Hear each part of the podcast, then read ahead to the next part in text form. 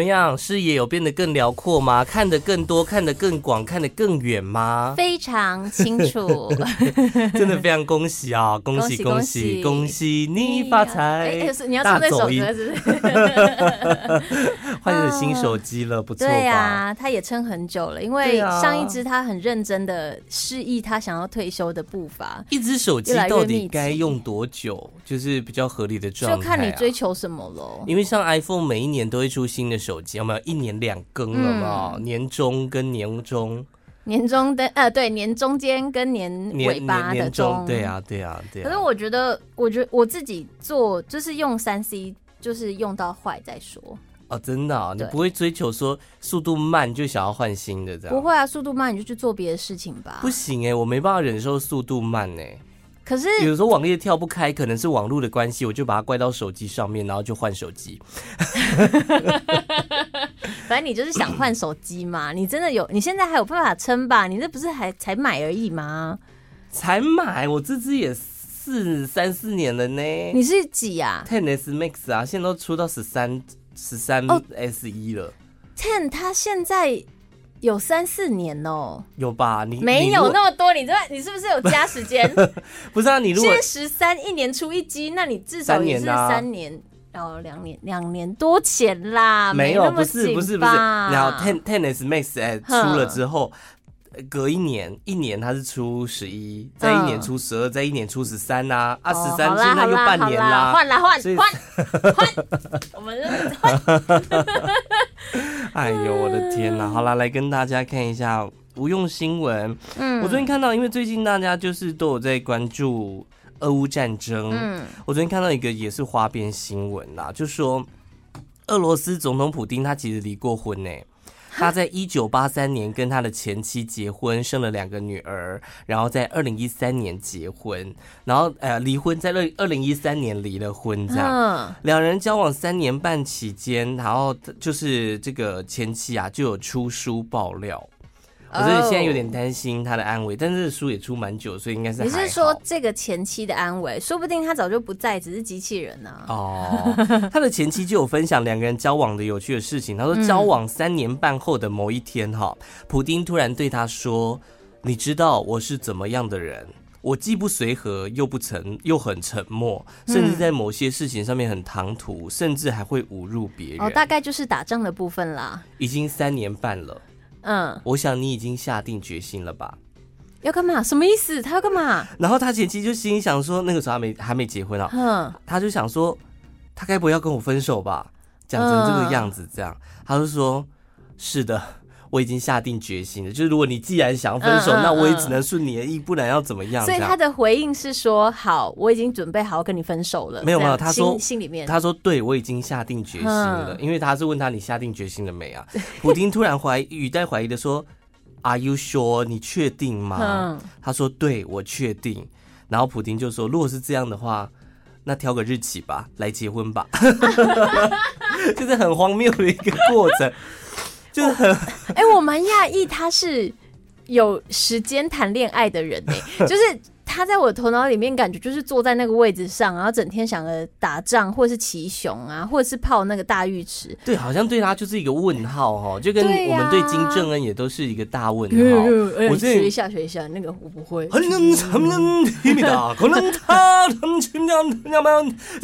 你可白。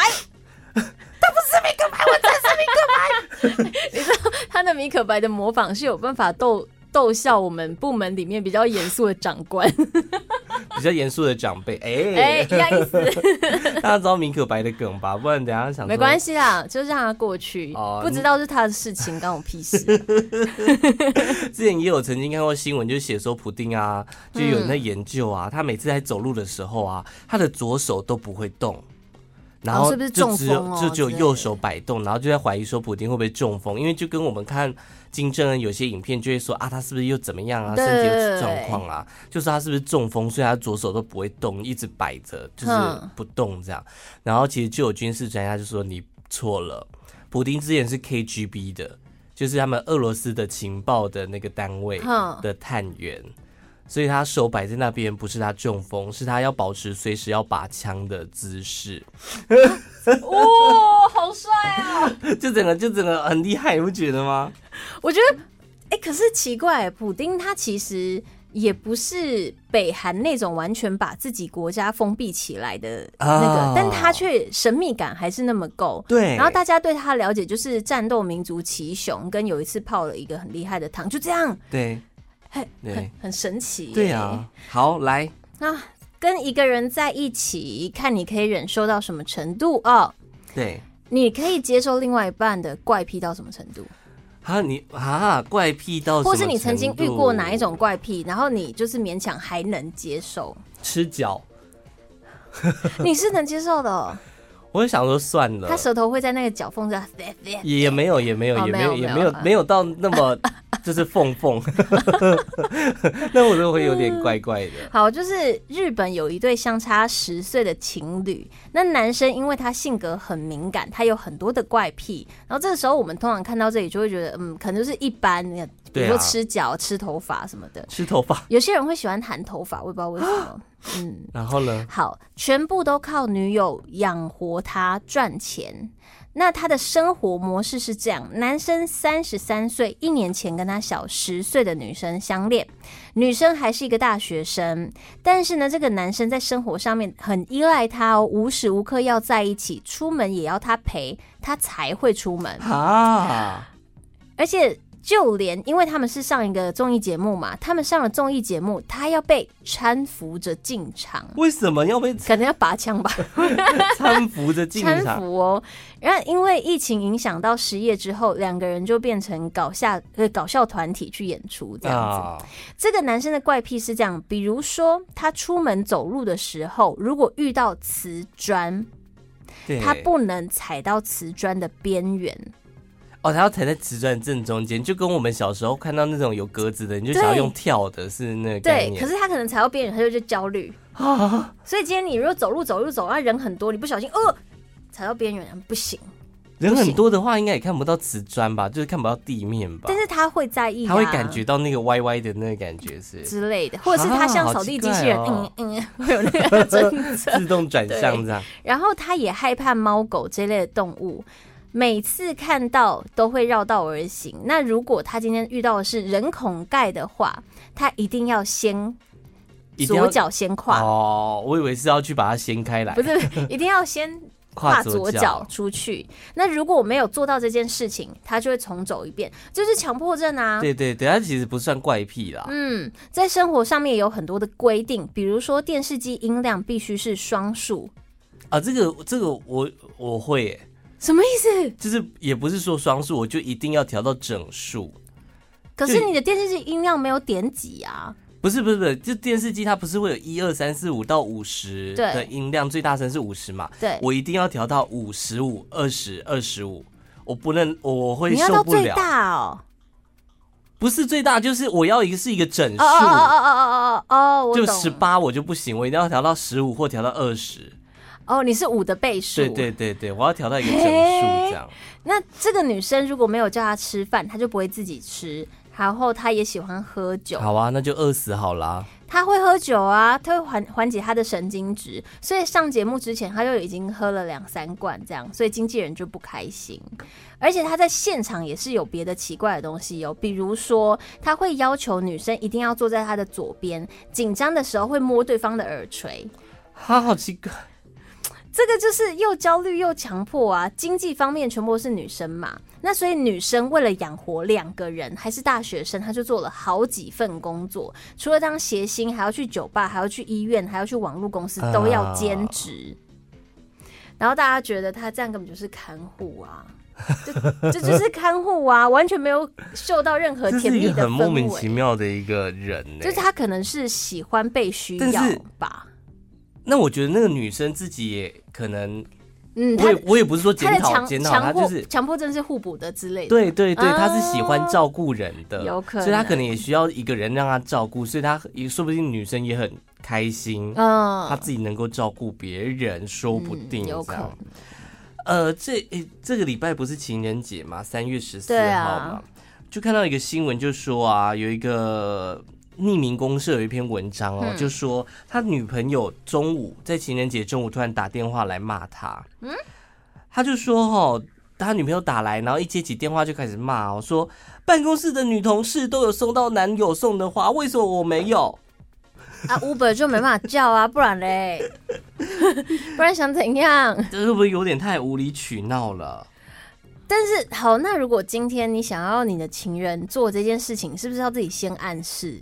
你不可以因为别人现在有你就要啊！而且那个自己花钱自己买，啊，而且重点是白色情人节不是女生回送男生的节日，不是，是男生回送女生啊，是啊。那，二月十四是女生表达告白，然后男生回送她的话呢，就可以就是看他送什么，就可以差不多有什么意思。送饼干就是只当朋友，其他好像都是感情上面的。还有这种这样子，嗯、那那。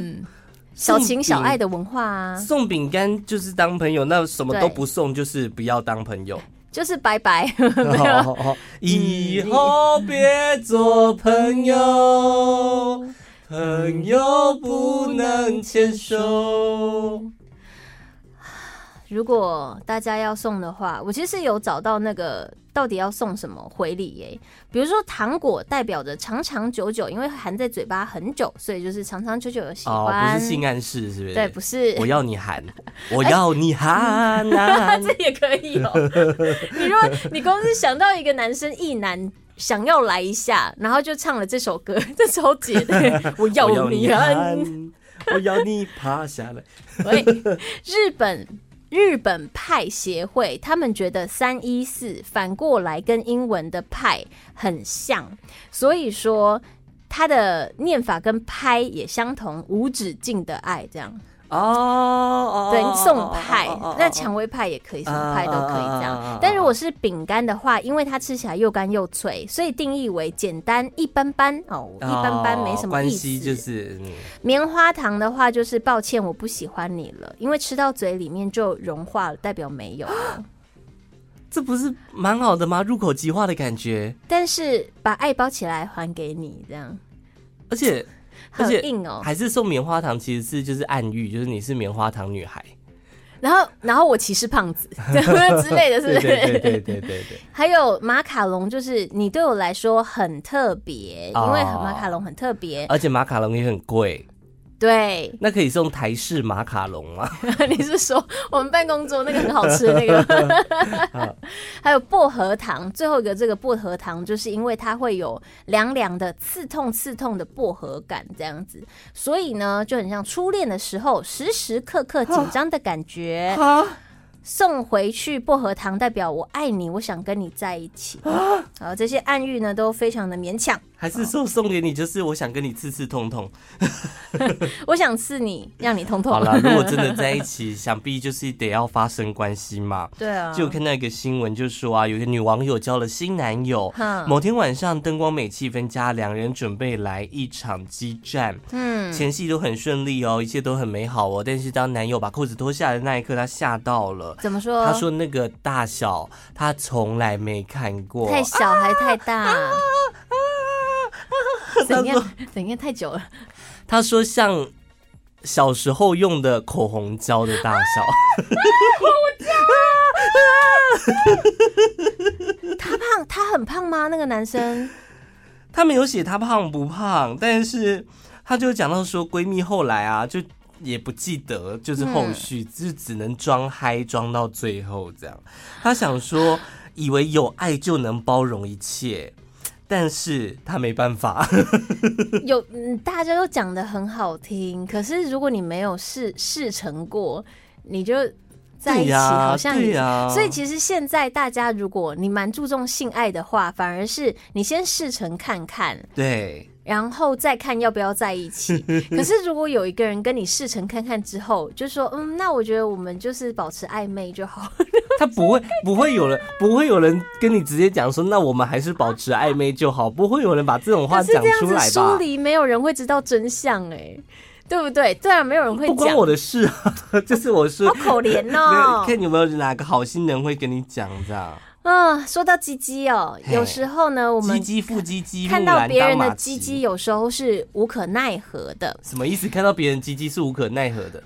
比如说公公的鸡鸡，因为有时候呃，有些人年纪大了嘛，生理机能就不好啦。如果你是媳妇，你要照顾人家嘛，对不对？公共鸡鸡，公共鸡鸡，就是某一天呢，公共的鸡鸡，公公哦，公公公公的鸡鸡没有了，公 公，对不起，我自己接了一个谐音梗，哦不。想接的，好，我回来，回来，回来。娘娘，我鸡鸡没了。好，谢谢，谢谢你，谢谢你的呼应。有一个人妻，他就在爆料的地方，网络上面就说，三月十三号是我当媳妇以来最难堪的一天。我们来看他多难堪。刚好这礼拜耶。对啊。然后婆婆礼拜日跟呃回娘家探病这样子，然后家里只有原婆跟公公两个人，所以就是这个媳妇跟公公他们就一起在家里面，结果没有想到，因为公公他年纪大了，所以。他有可能会，他有包尿布这样，嗯、他拉肚子来不及去厕所，拉在尿布上面了。公公就说：“嗯，媳妇，你可以帮我吗？”呃、其实对一个男生来说，这也是一个很难开口的事情。对呀、啊，希望他可以帮他到浴室放水，然后他就说：“你帮我洗上半身就好，下半身我自己洗就好。嗯”因为公公很不错吧？嗯、然后结果呢，他就先帮公公洗头发的那个 moment，他的婆婆回来了。婆婆该不会？婆婆看到这个媳妇跟公公在浴室独处，她当场失控抓狂。第一件事情，先推倒这个媳妇啊，uh. 然后她不知道哪来的力量哦，这个原 PO 她的额头直接撞到马桶啊，uh. 这个画面已经很恐怖了。再来，她觉得背后很烫。她的婆婆直接把水龙头转到最热水，然后往她身上淋，太可怕了吧！撞到头流血之后，头还很晕，然后还一直被淋热水，这样。然后是公公阻止那个婆婆，结果她才慢慢爬起来。她想说，不然她自己开车就医，但是她太晕了，伤口也一直流血，所以她越想越气，直接打报警，叫警车，再叫救护车。对。闹剧还没结束哦！警察到场之后，那个婆婆就叫邻居来了。来啦，你看啦，哎呦，哎勾引公公啦！啊，那他没更小，两个人在浴室哦，我们在冲啥呢？哎呦，公公全裸呢！不是重点是，那不是你老公吗？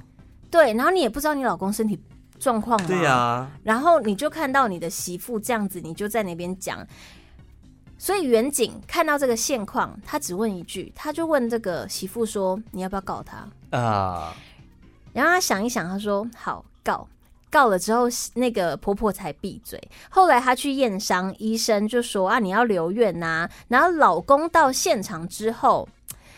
她也不让老公住院照顾，因为她觉得这件事情太荒唐了。你妈怎么会是这个样子？她就只说了一个条件，我说我希望你找好房子之后，我们搬出去，不然就离婚。你妈我会告到底啊！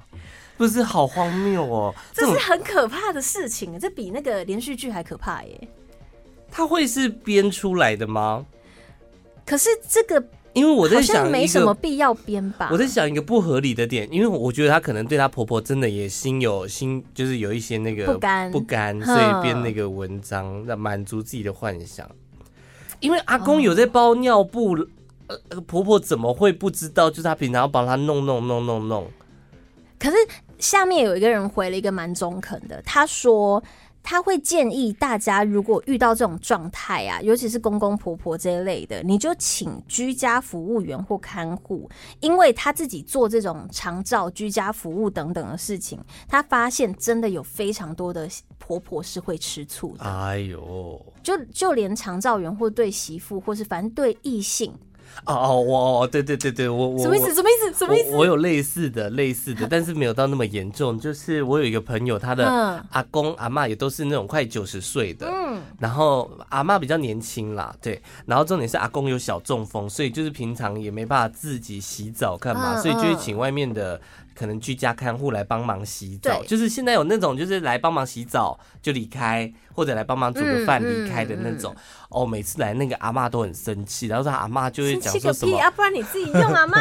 但阿嬷也年纪大啦，她也没办法帮她老公洗澡，啊，所以她希望可能是男生来服务吧，对不对？不知道，但是又是比较乡下的地方，就是那种资源本来就已经很匮乏了，嗯，对，就有类似的事情啊，所以真的会生气哦。你不会因为年纪大了，年纪大了你也没那个任何的情感上的基础，对啊，而且他都中风了，阿公硬得起来吗？喂，这 不是，但是 就是从另外一个角度来看，就是这个阿妈很爱那个阿公啦。好啦，对对，过过给过了。好，来看到一样是家里的事情，很多人为了中奖，就想要中大奖发财，会有一些自己的求财偏方。好，来。就有呃一个孕妇哦，po 文抱怨说她老公外出打牌，所以她就回房间睡觉，没想到睡到一半，突然感觉有人在摸她的肚子。嗯，她醒来一看，发现大姑跟她的老公两个人就趴在她的床头，然后把她的衣服扣子解开，然后再摸她怀孕的肚子，这样。衣服扣那奶有露出来吗？没没没有没有没有。但是他们是。因为 因为当那个庙里的金元宝，对对对对，因为有一个偏方就是说什么摸怀孕的肚子啊，准妈妈的肚子会带来好运，这样很傻眼呢。可是他会不会摸的人身上有晦气，反而让小宝宝就是不好？对，因为他说那个姑姑啊，就是说他想要买刮刮乐。很小的一件事情，然后他想买刮刮乐，所以就是为了好运才摸了他的肚子，嗯，然后还打电话跟他，有后来又打电话跟他道歉了。但其实命理师就是讲说，摸孕妇肚子会带来好运这件事情完全没有这件事，哈，只有人家讲说 trouble 间 say 加熬这两个时间点会特别旺之外，就是孕妇在怀宝宝的时候其实没有什么帮助，而且孕妇心情这个时候非常的不稳定，你不要去乱招惹人家。对。对啊，而且你半夜睡醒，突然惊醒，发现有两个人，而且是把你衣衣服解开耶，扣子解开耶，这好可怕！你干嘛不就就是人家有衣服哈，你想要摸，你就隔衣服摸就好。你解开的意思是什么？耳爆哦。另外还有一个也是家庭的故事哦。嗯。就说到也是一个网友在匿名公社 po 文，他说这几年夫妻关系有点紧绷，对，因为老婆生完小孩性情大变，整天都用吼的东骂西骂，这样，嗯，就是衣服没穿他骂啊，颜色不搭也骂啊，吃饭吃太快也骂，吃太慢也被骂这样，嗯，但是他一直告诉自己说，老婆要照顾店里面，还要照顾小孩很辛苦，所以他就一直隐忍，但是后来夫妻关系渐渐的发生变化，因为直到了上个礼拜他。妻子的小舅来到了这个男网友的店里面实习。嗯，对方跟他比较大，但是辈分是舅舅，所以他也很尊敬他老婆的小舅子。这样，嗯，小舅有点阴柔。讲话也 怎么办？姐，怎么已经知道后面的结局了？是不是？就是讲话也轻声细语，对他也很好。然后就让原 po 有有一次跟老婆吵架之后，第一个就想到他，就去小舅的租屋处喝酒，然后两个人什么什么就发生了关系了。他当时他本身要不拜，要不就本来就是 gay 啊。我觉得有可能是 被他老婆弄弄出来的，什么 被老婆逼迫到？有可能有一些人他是到最后真的进入到稳定的关系，发现可能异性。给他的压迫感会让他想要逃离，而且重点是他有讲哦，他又懊悔又崩溃哦，不敢正眼看他小舅哦，但是又看到小舅伤心的样子，自己又很心疼，甚至想要抱着小舅，但是他心里的另外一个声音说：“我是我是一个异性恋，我也教过很多女生，为什么会做出这种事情？哎呀，我老婆会不会发现？发现之后，我是不是又看不到小舅了？”好棒 啊！那最后嘞，这有更新吗？我是不是病了？他的结尾，我是不是病了？所以没有 ending 哎，他还在 ing 哎，就是他，就是网友也蛮好玩的啦，就在下面就说：“哎呀，你被开发了啦！”嗯、就是其实你就是双性恋啦。对，我想知道小舅多可爱。有人理性的去分析哦、他说应该是因为性不满足而转移。对，嗯，对，那也转太转太弯了吧？我不转弯，我不转弯。呃，我最近关注到的比较是那种，也是也是家庭的，但是都是跟那种呃婆婆啊什么鬼东西有关的。这个它不是什么大事情，但是我觉得它是一个很吊诡的事，这是在靠北婆婆那边出现的。对，有一个媳妇，她说她跟前夫生下一个小孩子之后，带着小孩子再婚了。嗯，那所以其实他有一个孩子，通常不现在不一定会想要第二个。可是呢，后来在这个先生的保证下说：“哎呀，我会对你本来的孩子很好，但是我也想要一个我的孩子。”然后婆婆也人很好，就说：“我啊会帮你接你的大孩子放学，然后会照顾你的二孩子，我还会煮全家人的晚餐，你就放心生吧。”啊，OK。对，然后这个女生本来觉得不想要，可是她被说服了。她也觉得，既然大家都会帮忙，所以我就生吧。Oh, 我想这样.这个决定其实也蛮草率的，说实在话。结果呢，小孩子出生之后，哦，她的婆婆刚好掰咖。哦，她被车压到，掰开一个月，所以呢，在坐月子期间都是她自己照顾。对，喂母乳的时候发现婆婆已经脱节了，就婆婆说自己多会照顾，但婆婆已经没有那个概念，她自己本身有托育症状。哦哦哦哦，就是婆婆的观念是老的观念，没有随着时代演进，所以那个媳妇就不敢给她照顾嘛。呃、再来哦，做完月子之后，她自己接。大孩子下学放学回家之后，自己照顾二孩子，然后婆婆就说：“哎呦，你都在家里面带小孩，好闲哦，又没上班啊。”然后婆婆就说：“你看煮饭这样子，让我好吃亏哦。那你不然这样子啊，你煮一三五啦，我煮二四。好，雇两个孩子煮饭很简单呐。以前的话，可能以前的话，他也没选择吧？没有啊，就是。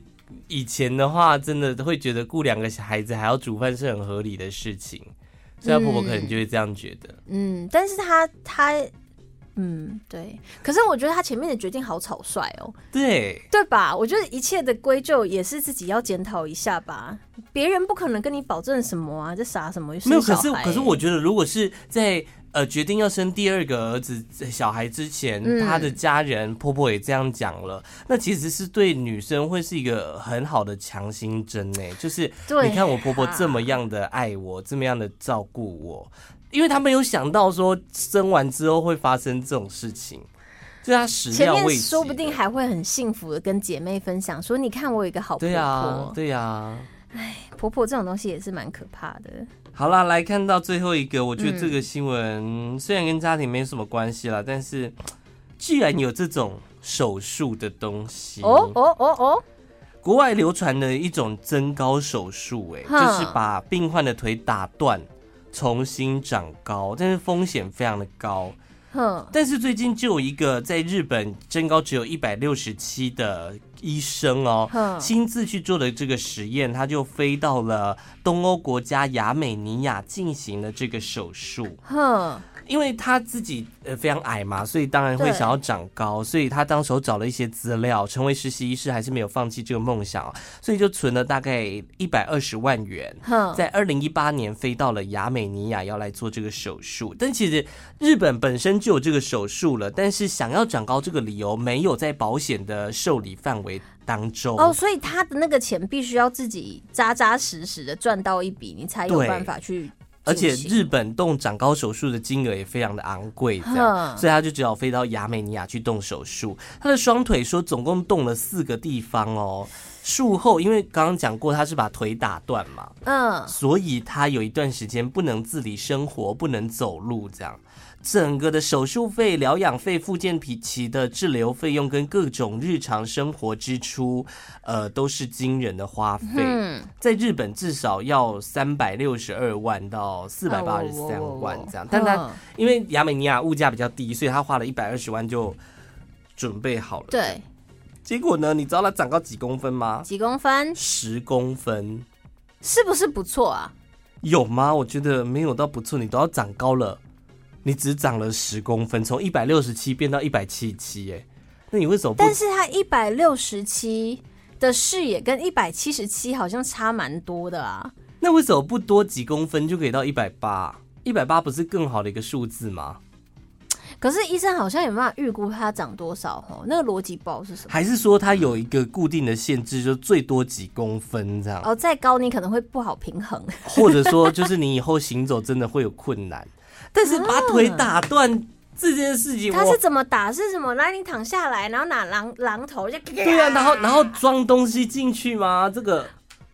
对啊，他的逻辑。但是至少我们大家现在可以知道，就是各种整形都有，你想要长高也有这种手术，对不对？如果各位、嗯、怎样 开始要攻击听众了，如果你比较矮，想动手术的话，可以参考一下这个医生的这个故事。可是另外一半的高矮真的会让一个人的选择那么的困难吗？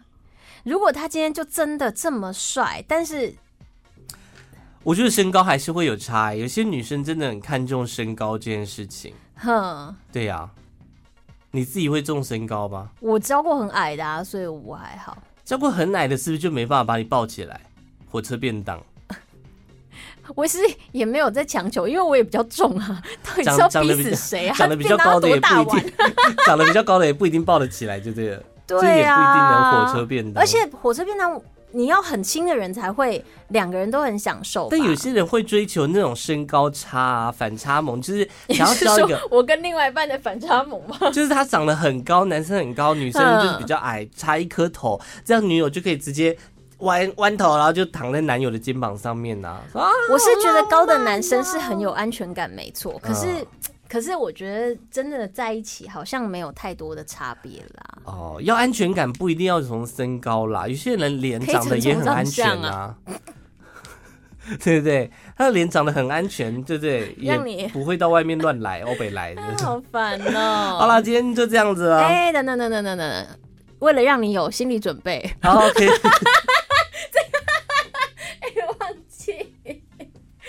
啊！阳明山草地音乐季又来了。好的，有很多的 podcaster 也有一起合作。我有发现有一些人，他们很热情的有来加我们自己的 Instagram。对，谢谢你们。那这个阳明山草地音乐季，它除了有讲座、有音乐表演之外，还有一些体验。尤其比赛现在已经额满了。对，我觉得蛮厉害的。我觉得我们礼拜一讲完之后，马上就额满了。是真的跟我们有关系洗吗？就在我们播出之前就额满了是吗？不是，好像是我们之后，但是跟我们有没有关系就不可不可就是考究。但反正如果你喜欢一些什么陶笛、吉他、非洲鼓、歌唱、爱尔兰音乐啊，或甚至艺术疗愈手作，大家都可以去搜寻阳明山草地音乐季，都会有相关的内容。它的活动会在四月，其实已经活动已经陆陆续续的展开了，但这些表演活动会从四月初一直进行，就是整个四月，嗯。都会有他的表演，在每个周末假日，所以大家都可以到阳明山的这个美军基俱乐部美军俱乐部，或者是因有些他们是在平地，就是你不用上山，他在山下 也是对，就平地呀、啊。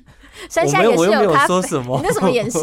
就是也是有一些咖啡馆，所以他们会就带大家去体验，这都是一系列的活动，这样子。对，欢迎大家可以去现场看一下我们的 logo，因为其实我们讲完之后，有听众传说哦，所以你们会去表演是不是？因为我们不是有分享，我们可能会在某几天可能会出现，就看你有没有办法巧遇这样。好啦，你们就尽量啦。对，毕竟上山就是。也是要。阳明山也没有到很高吧？哎、欸，它可以捷运到得了吗？